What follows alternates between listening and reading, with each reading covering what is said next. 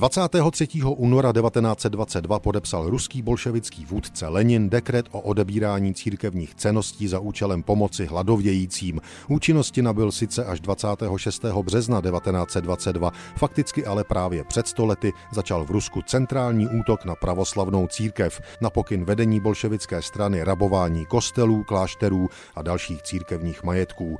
Milicionáři, dobrovolníci, ale především příslušníci tajné policie začali se zabavováním náboženských ikon, šperků, zlata, stříbra a dalších vzácných komodit. V dekretu z 23. února 1922 doslova stojí, že se má zabavit bohatství církví všech denominací ve zlatě, stříbře a klenotech. Jejich rekvizice nemůže skutečně poškodit zájmy samotného kultu a předat je oficiálním finančním orgánům ve prospěch hladomoru.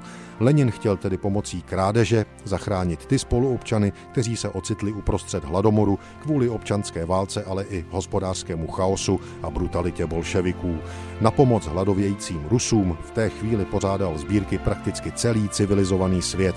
Bolševikům se situace hodila, bezohledným tlakem se rozhodli pravoslavnou církev, jejíž patriarcha Tichon je proklel už v roce 1918 ekonomicky zničit. Patriarcha Tichon se postavil na odpor i vůči Leninovu dekretu z 23. února 1922, podal proti němu odvolání o pět dní později, ale bez úspěchu.